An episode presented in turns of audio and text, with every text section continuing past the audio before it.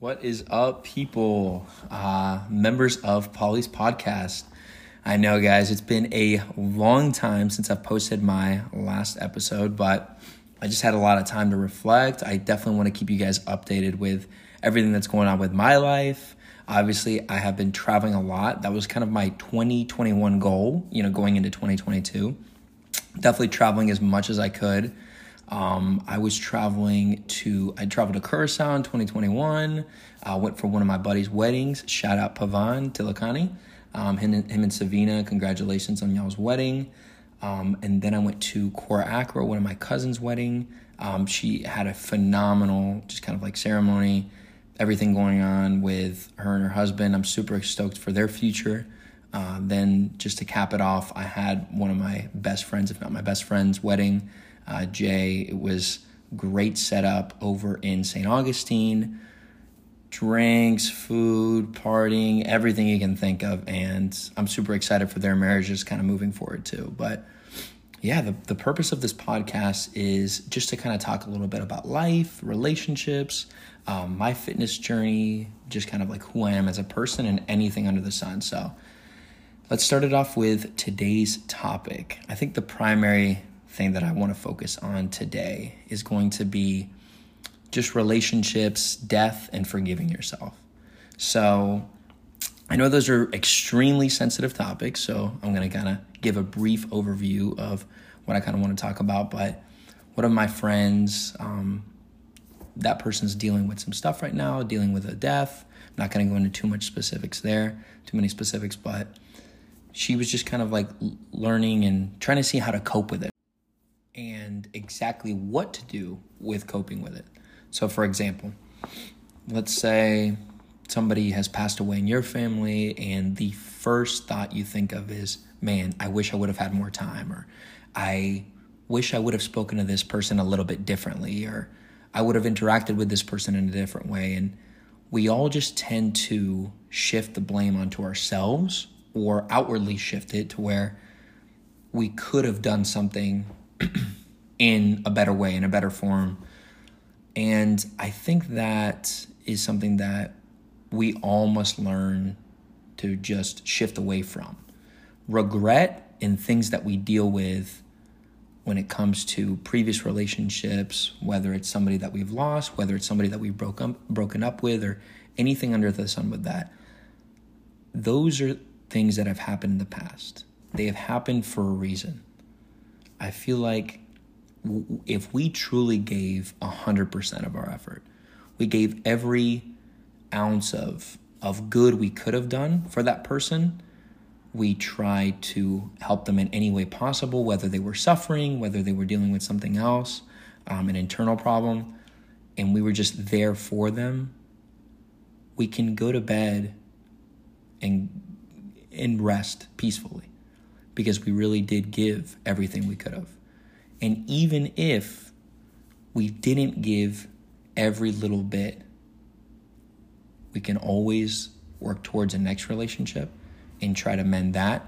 Try to reach out to people that we haven't reached out to in years. Try to reestablish existing relationships, existing friendships. I don't think there's one way of coping or going about a death or a breakup or anything like that, but the harder you are the harder you are on yourself and the more exclusive you try to be without reaching out without talking to others the more time it is going to take to recover. Sadness anger rebellion depression any of those things that we deal with throughout the course of the relationship or post relationship or post death or anything those are all normal. We tend to try to normalize sadness because it's an obvious feeling, but at the end of the day, anger is okay too. It's just the way that we express it and just the way that we display it towards others. You don't want to be somebody that is just holding everything in and then all of a sudden explodes out and becomes the exact monster that you were fearing.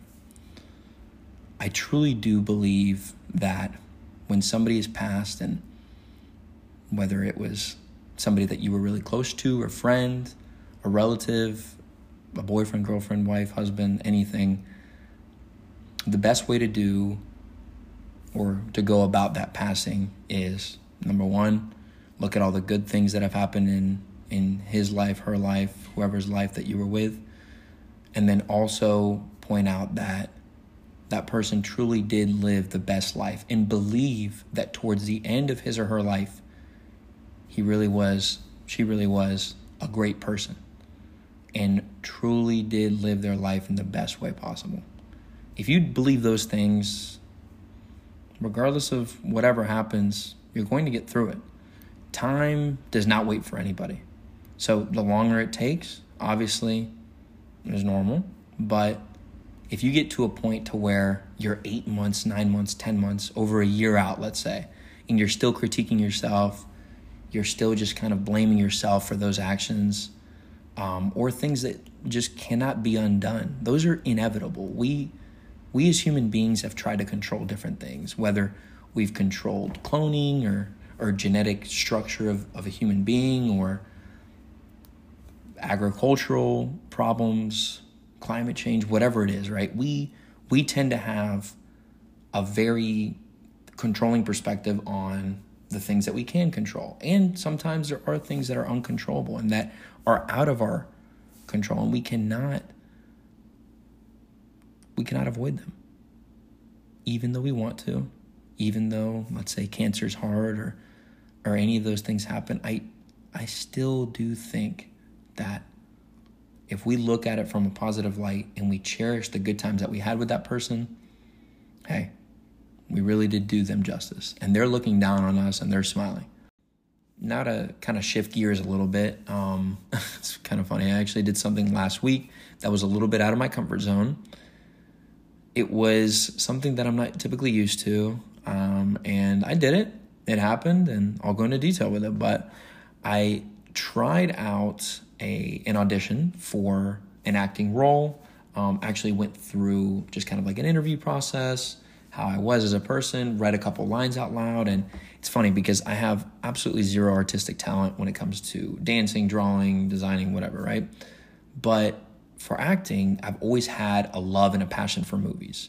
Anything from Django Unchained to the original Planet of the Apes to the James Bond movies anything under the sun, I absolutely love when it comes to movies, right?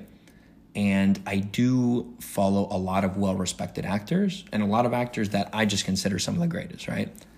But I have always just kind of diverted away from getting into acting. And that's not necessarily because of what somebody's told me or because I didn't think I was good at it necessarily but honestly, because I was lazy. And I feel like it's very easy to critique somebody and say, oh, well, you should have done it just because you were lazy, when there's a lot of people that might not necessarily work out or might not prioritize their health and fitness or their wellness because they see it as something that is not providing immediate results, right? But anybody that's going through a passion or wants to pursue something, I feel like you definitely number one should. it's a lot easier said than done. But if you're doing it, do it with full force. Go 100% at it. And I really tried to do the acting, the audition. I found out that it was really through an agency, and then I had to pay an agency, and then it was a whole process to where I wasn't trying to get involved. It was just too much, too much money, too much, too quickly, and they didn't sell me right. So I just kind of skirted away from that opportunity. But but I really did go through it. And I sat there, did read my script, did it completely out of my comfort zone, but ended up doing it. And it was super exciting. It was something that, you know, got my heart rate up, felt let me feel a little bit connected to my inner roots and everything, but but it was an awesome experience and I look forward to doing more in the future, hopefully without agency representation, maybe just directly to the source to the end client and then going through that interview process, seeing if they will even accept me for being so new. Um, but yeah, it was it was something that I truly did enjoy. And today, like what I'm really going to to preach on, or whatever you want to call it, right? I have no room to talk. I've delayed things for years, for months, whatever you want to call it. But I really think that if you're passionate about something or you really want to pursue a hobby, and you're ambitious about it, do it. Like who's stopping you? Who's putting who's putting the foot, you know, who's drawing the line and saying they're putting their first foot forward and saying no. You shouldn't be doing this. And if they are doing that, you need to get them out of your inner circle. You need to start prioritizing which friends and which family members are actually there to support you and motivate you. But that's something that I've always been just a huge advocate for, but like I said, easier said than done. So it was very cool to do that. I'm obviously extremely into fitness, extremely into health and wellness and everything. And this was completely um, random, completely out of my comfort zone. But I took the opportunity, ran with it, and now I got a learning experience from it. So definitely a great uh, learning curve, learning opportunity that I dealt with. But I really do wish everybody an awesome week. Let's get this week kick started. Get your diet right. Let's get our fitness goals right. Let's get our mindset right. And just above all, let's take care of ourselves. Let's be there for one another and try to do the best that we can. It might not be the best that somebody else can, but it's in our own scope. It's what we can do. So, have a great night, everybody.